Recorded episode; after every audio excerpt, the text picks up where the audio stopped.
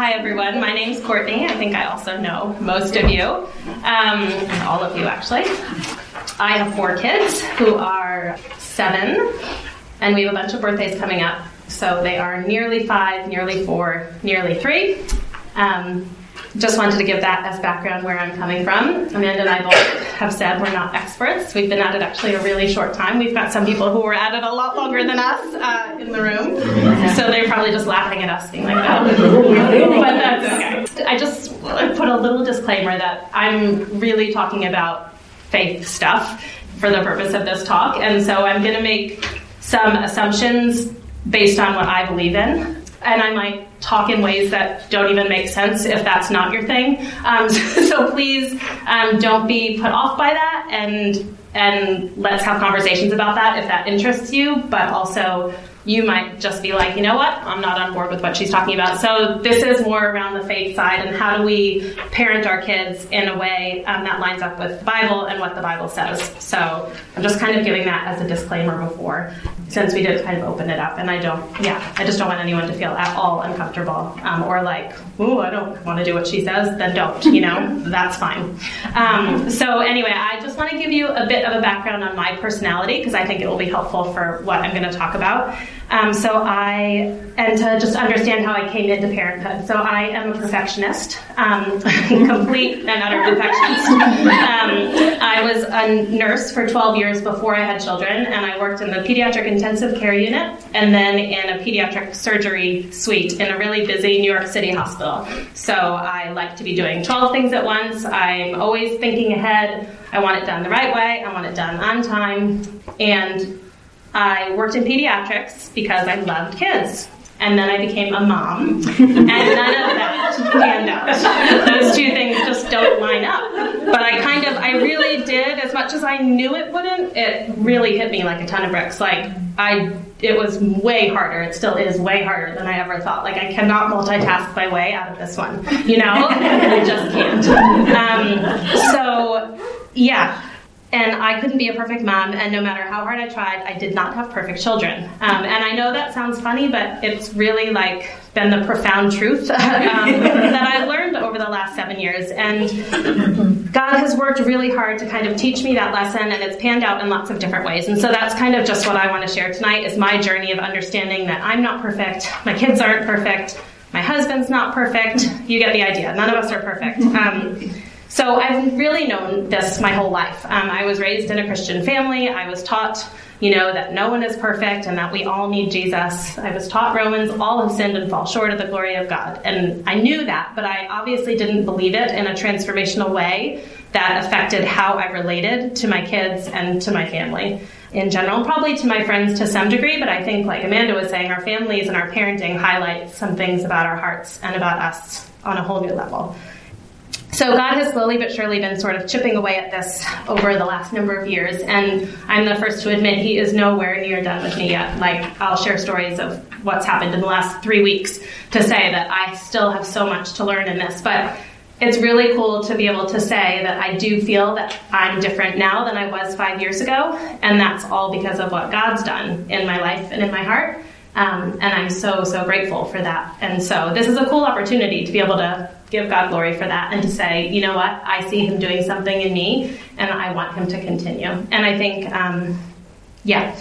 So, um, for those of you who know me well, I hope you know I don't feel very equipped to be sitting here. I don't feel like, oh, I've got it all figured out and I'm just going to tell you all how to do it. I generally feel really unsure of myself. I'm that person who goes to my friends and says, What should I do about this with this kid? You know, I don't feel at all like I know what I'm doing half the time. I'm a fake it till you make it mom, you know, for the most part. But I do love to read and I love information and I love resources. And part of why I kind of jumped on board with Amanda and Shar, who helped us get this going, is that I love putting resources into other people's hands as well. And I think there is so much out there, you know, like free resources, podcasts, websites. Like there's so much um, and I love the idea of just passing that on to people that might just not know what to listen to or where to go. Yeah, and you know, I think all of us lie in our beds at night after we put our kids to bed and just think, oh man, That's it. I've messed it up. You know, another another horrible bedtime or another whatever has happened or another whatever, right? Um, and I think it's really easy to get sort of bogged down under that, but that's actually not true. We're, we were chosen for our kids, you know, I think before the beginning of time to parent them and to love them. And we need to remember that and we need to keep that at the forefront of our mind. And I think, you know, at the end of the day, the very, very end of the day for me, that's all my kids need is a mom who is surrendered to God and wanting to have Him work in my life. Um, so, with all of that said, I'm going to lay out some of what God has helped me to understand um, in hopes that it would be helpful for you guys. And I've prayed that what I say that is helpful will be kept in your mind, and what I say that is not will not. so I trust that that's what God's going to do. And so if there's something that you find interesting or helpful, then hold on to it. And if not, you know, then I, I trust that He'll work that out. Um, different things work for different kids and different families, like Amanda was saying. Um, and so we have to seek God as to what He has for our family because it's not going to be the same formula is not going to work for every child and every family. Um, so back to my perfectionist personality, which I'm sure some of you can at least relate to. Um, I've come to see that it's really easy for a lot of us to see the weaknesses or challenges in our kids and in their behavior than to see their strengths. So we see the three socks that were left on the floor and not the five pairs of shorts and the three shirts that they put away really nicely. Or we see the one horrible angry outburst, but not the three other times in the day where they totally pulled it together in a really hard situation and that is me. Um, it's really easy for me to focus on those, and so that's been an important shift in how I think about my kids is looking for the good and pointing it out to myself and to them. Um, and I think a lot of us um, equate our kids' behavior with our parenting. And so if my kid is behaving well, well, then I'm a good mom. And if they're behaving poorly, well, then I'm absolutely the worst. And it does sound funny, but for me, like that was really true for the beginning of my parenting. Like when my kids were little and in the horrible, horrible well, some of them still are, but like the real tantrumy phase, um, I really, if, I, if it was a good day or a good outing or a good moment, I was just riding high. And then when they were just embarrassing the heck out of me and acting horribly, I was taking it really personal. Um, and I thought I wasn't doing a good job. And I think um, what I've seen is that when we make our kids' behavior a reflection of us, then we're probably going to respond in an angry way because basically you're saying I'm a bad mom right now, right? Like you, when you're having that tantrum publicly, you're you're making me a bad mom. And how dare you?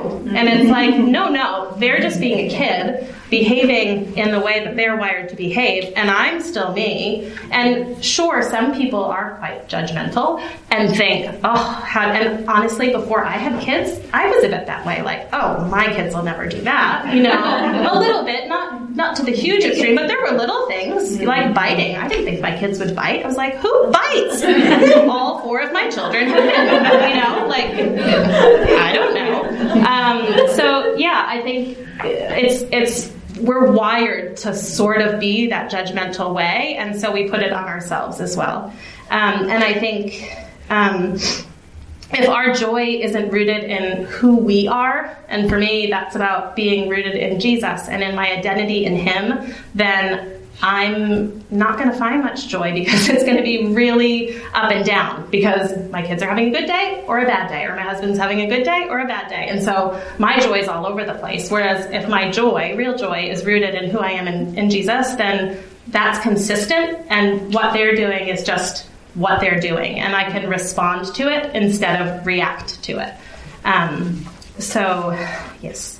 Um, I think the other thing that's become really clear over the past number of years is that transformation is a lifelong process. So I became a Christian when I was five years old. I asked God to be, you know, in charge of my life, and I'm going to be 40 in a few months, and I'm nowhere near like arrived. Like there's a lot that still has to happen, um, and my kids are way younger than that. And I need to give them a lot of grace and say, you know what, they're going to be okay. Give them time to kind of slowly but surely transform into who they're going to be and not make huge rash judgments on um, particular points of behavior that are going to, you know, make them wind up in prison. Um, you know, in our minds, like we go there instead realizing that it is what it is. And I think for me, um, that's encouraging because it's like if we're consistent and we're steady and we're slow to keep doing the same things, change probably is happening. But you might feel like, oh my word, that child has been doing that forever and it's never going to change. But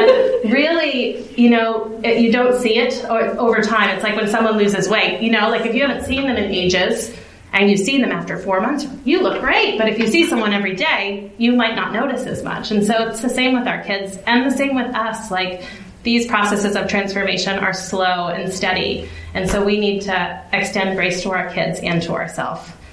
Um, I can often find myself sitting around and thinking about a kid, one of my kids, and thinking, okay, this behavior is driving me nuts. What do I need to do to fix this behavior? Right? What do I need to do? And again, that's my wiring, that's my personality, right? We have a problem. I don't like that they're doing this. How am I going to fix it? Um, and I don't think that those are bad questions to ask. Like, for sure, we need to strategize, we need to think about things. But I think at the end of the day, um, you know, if anyone's on a parenting forum on Facebook or sits around with a bunch of moms and dads of toddlers and someone says, How do I get my kid to stop biting, for instance, there is no one answer. There's no like, we'll do this and then they'll never do it again. It just doesn't work that way.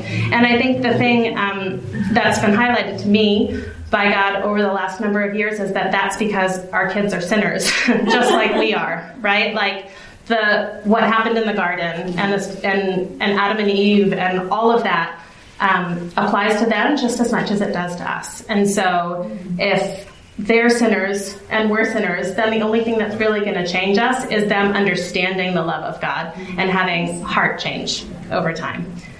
Um, and so I think that if we can step back and separate ourselves and say that that behavior is theirs and that sin is theirs and they need to own it, then instead of reacting and being angry, then we can respond and love them well and um, and point them to Jesus ultimately.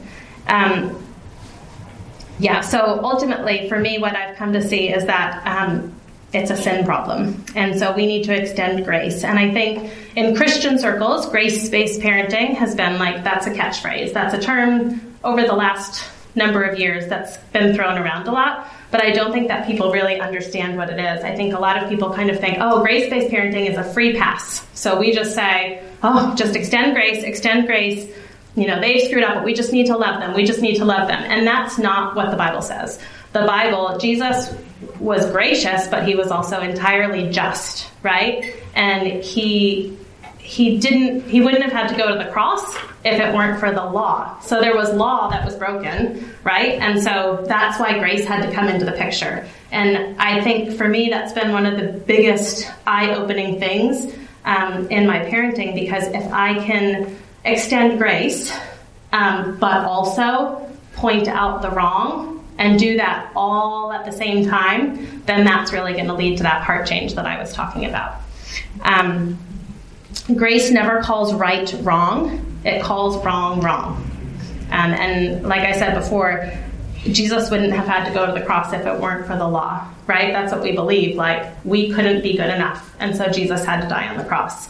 Um, so I think the law is important, and the laws and the rules of our households are important, and they help shape and help us know what's right, what's wrong, what to do, what not to do. But the law ultimately can't transform a heart. Like, just following the rules is never going to change the hearts of our children. And ultimately, we want kids who are not just rule followers, but who are followers um, of God.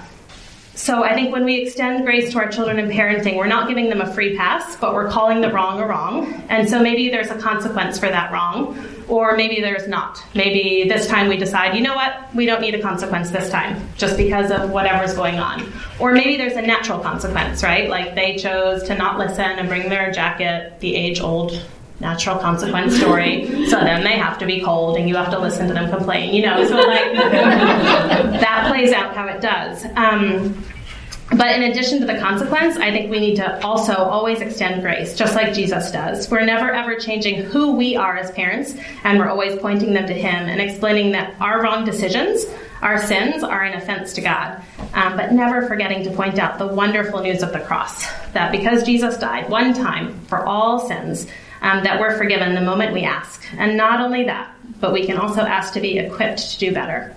There's a quote by one of my favorite parenting authors, who Christian parenting authors, who's Paul David Tripp, and he says, "If your eyes ever see or your ears ever hear the sin, weakness, or failure of your children, it's never an interruption. It's never a hassle. It's always grace." God loves that child, and He's put them in a family of faith, and He will expose the need of that child so that you can be a tool of His or her rescue and transformation. That's parenting. And um, I love that, and it's so convicting because it often feels like a hassle and it often feels like an interruption, quite frankly. Can you read that again? Yeah, sure.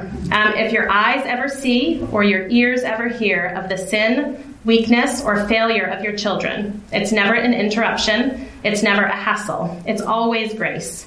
God loves that child, and He's put them in a family of faith and he will expose the need of that child so that you can be a tool of his or her rescue and transformation. That's parenting. So, in a practical sense, I thought it would be helpful to kind of talk through how this plays out in our family when we have mistakes or screw ups. Um, maybe a child has hurt a sibling or destroyed something that belonged to a sibling or knocked over a Lego tower that someone spent seven hours creating. Um, so, what I the language I like to use with my kids some of the time is how do we need to how do you need to make this right so, what do you need to do here to make this right? So, maybe there's an apology that's needed, or maybe somebody needs to clean up something that they've messed up, or whatever needs to happen.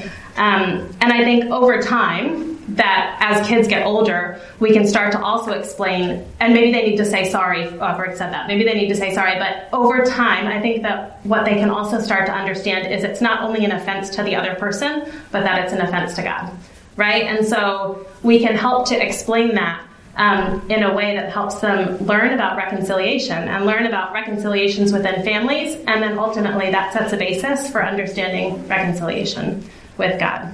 Um, I think I've seen with my kids, really young kids need help initially figuring out how do I make this right. Like a two year old's like, I don't know.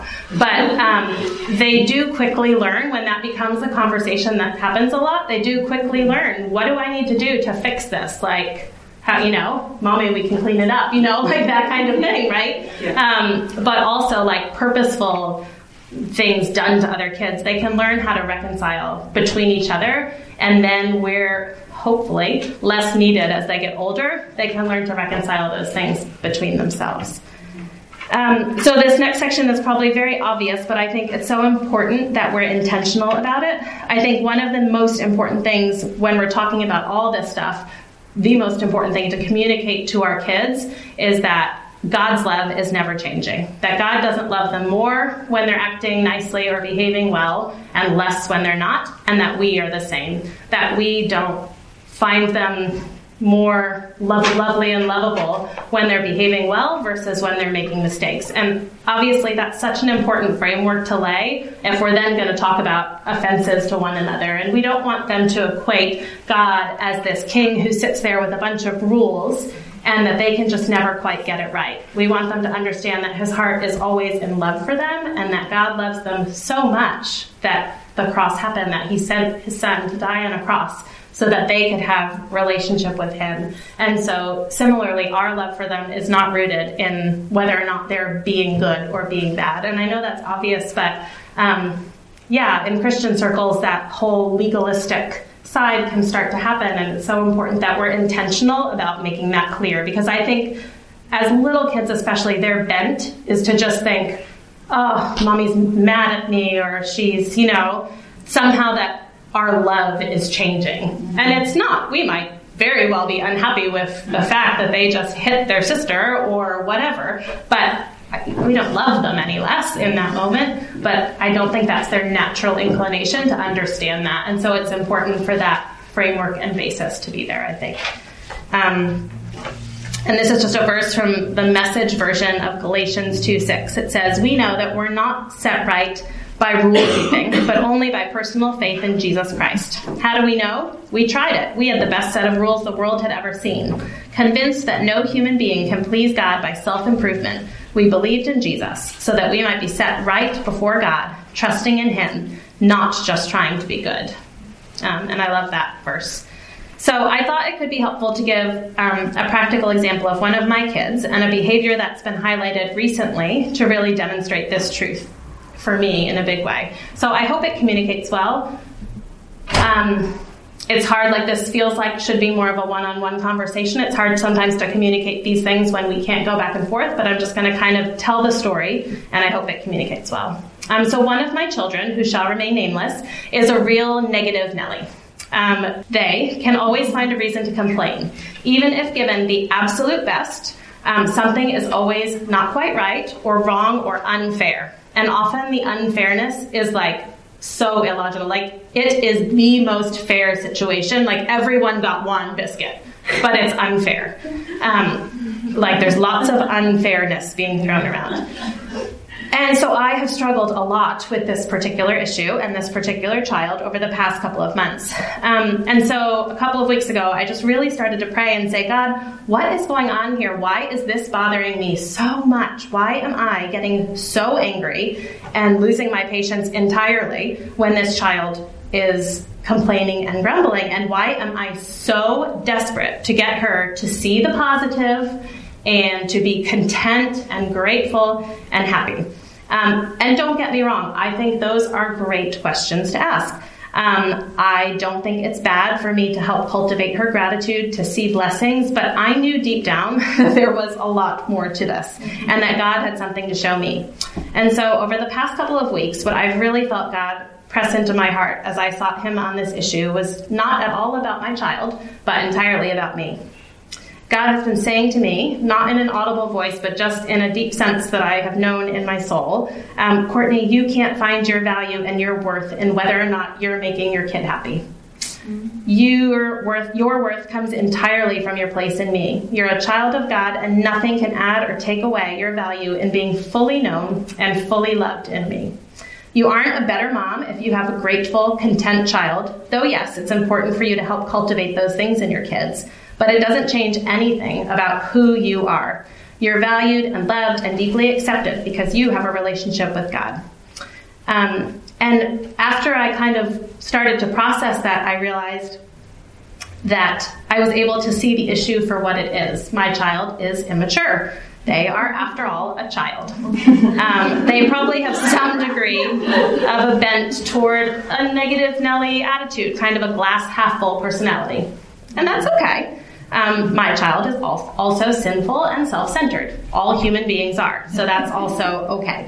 Um, and that's why we're so grateful for Jesus and for the cross. Um, and my kid also may be calling out for some attention. They're getting a lot of attention when they spend lots of time complaining. It's in the form of me telling them not to complain, but it's totally attention. And so maybe I need to really focus on the positive things, the other content coming out of their mouth, the other sentences that are said, and engage in those conversations, like Amanda was talking about with connection instead of continually trying to say, stop complaining, you've got a really good life, because um, it's just not working, right?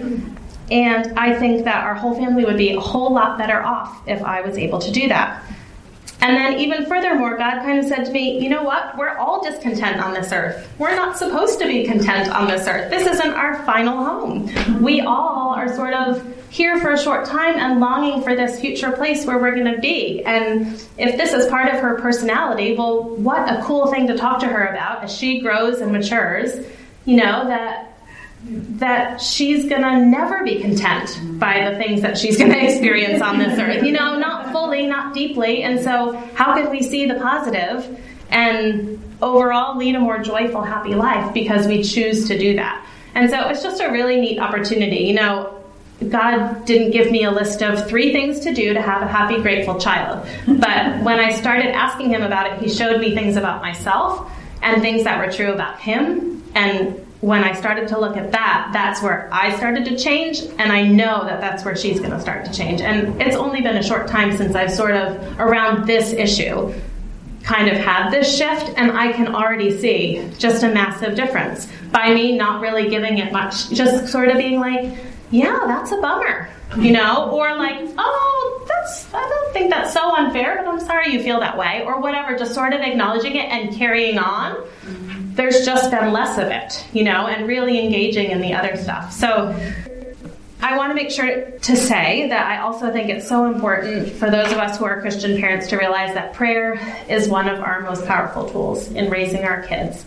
And that I think God just honors that awareness that they aren't our children and us surrendering them back to Him and believing the plans He has for them are better than ours, believing that He loves them so much more than we do and that He wants to transform their hearts and yeah, just asking him to do that. And I've spent many times going in and praying over my kids as they're sleeping over something that has just been driving Aaron and I absolutely crazy for a period of time, and just seeing him be faithful to slowly chip away at that, just by that simple act of saying, God, you love this kid so much more than I do. Would you work at this in them?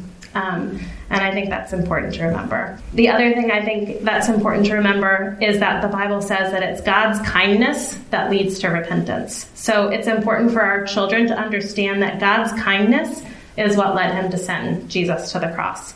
Um, so God didn't put rules in place to be mean and restrict us, but He put them there to help us have guidelines to live by. And we do the same in our family. So we recently started reading through one of our children's Bibles last week, again, like in chronological order. And so we just got to the story of Adam and Eve. And so it was just a good opportunity after reading the story to say, to have conversations like, well, did God love Adam and Eve more um, before, before they made this mistake of eating the fruit than he did after?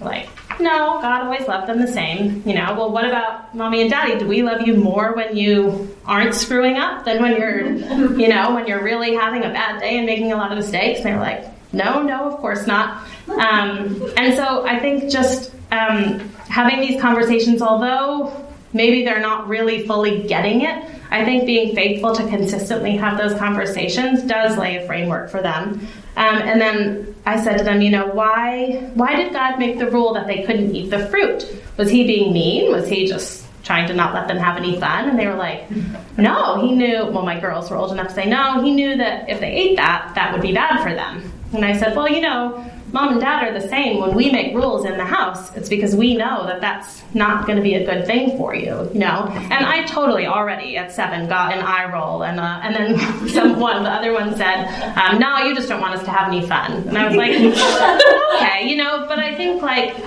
ha- having those conversations around.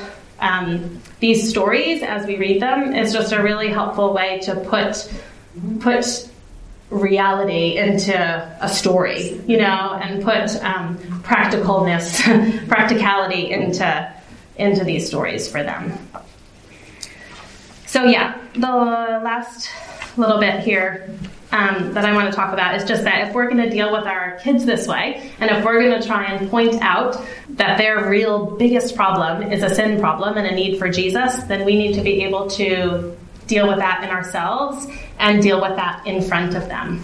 Um, and I've become really good at the last number of years at saying I'm sorry to my kids and at saying, you know, after I've totally lost my temper and screamed or not listened to a kid, like not let them get the words out because I was just in such a rush and then made a bad call because I didn't actually listen to them, to going to them and saying, you know what, I'm really sorry. I screwed that up big time.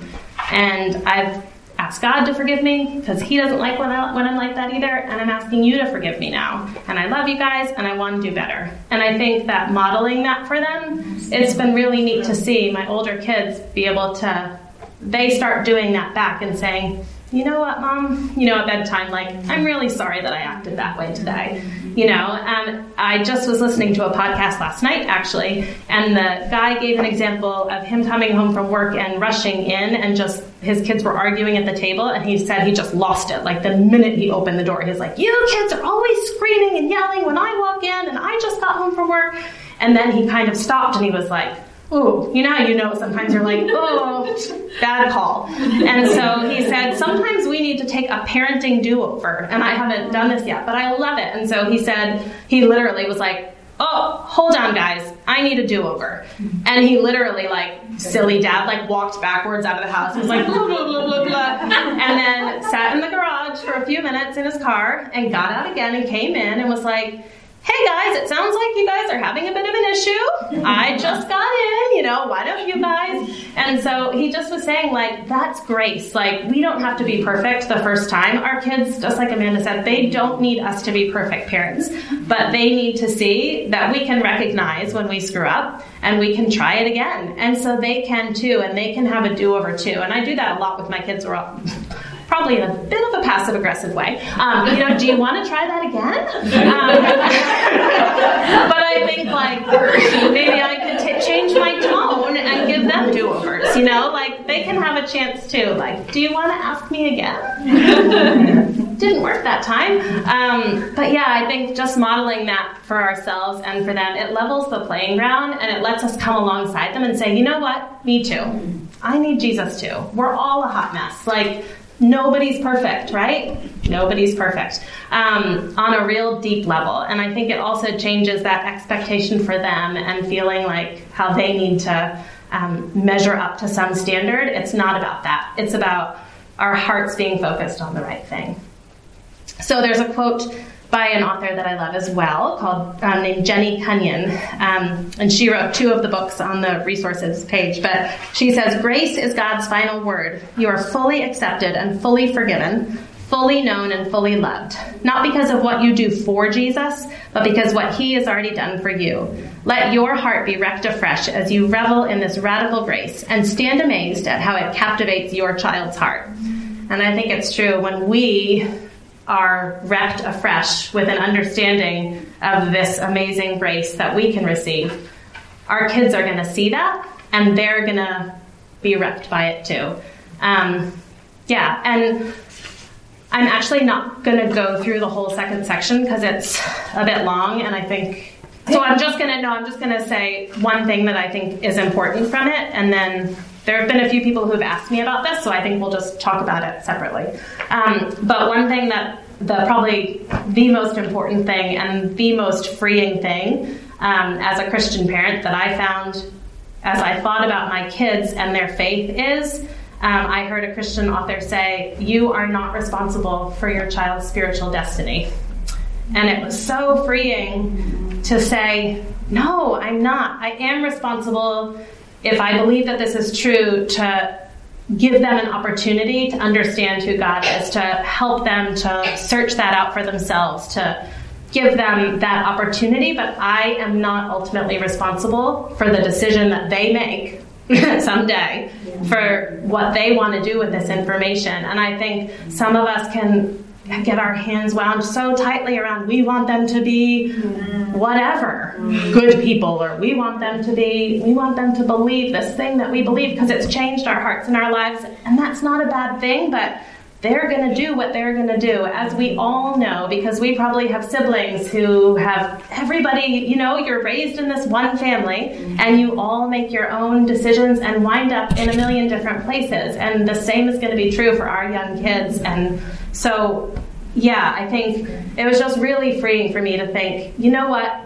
What is my goal here? Like Amanda was saying, the calmness. Like, if your goal is to be calm, then some of that other stuff doesn't matter. And so, if my goal is to show my kids who I believe God is and help them to understand that for themselves. But my goal isn't to say, you will believe this thing. Mm-hmm. Well, I'm going to come at it with such a different heart because I'm not trying to, to make them do something or make them behave well. I'm trying to help them understand a love that has changed my life. So, um, yeah, I'm going to end there actually, which was not at all my plan, but that's okay. um, and I did put a whole lot of resources that we've used in our family on the back table, just books and Bibles and stuff that we use in our family to help have these conversations. And if anyone, one of the things that I am a little bit passionate about is specifically talking to our young children about the gospel and how do we explain that to them. Like, it's big concepts for little people.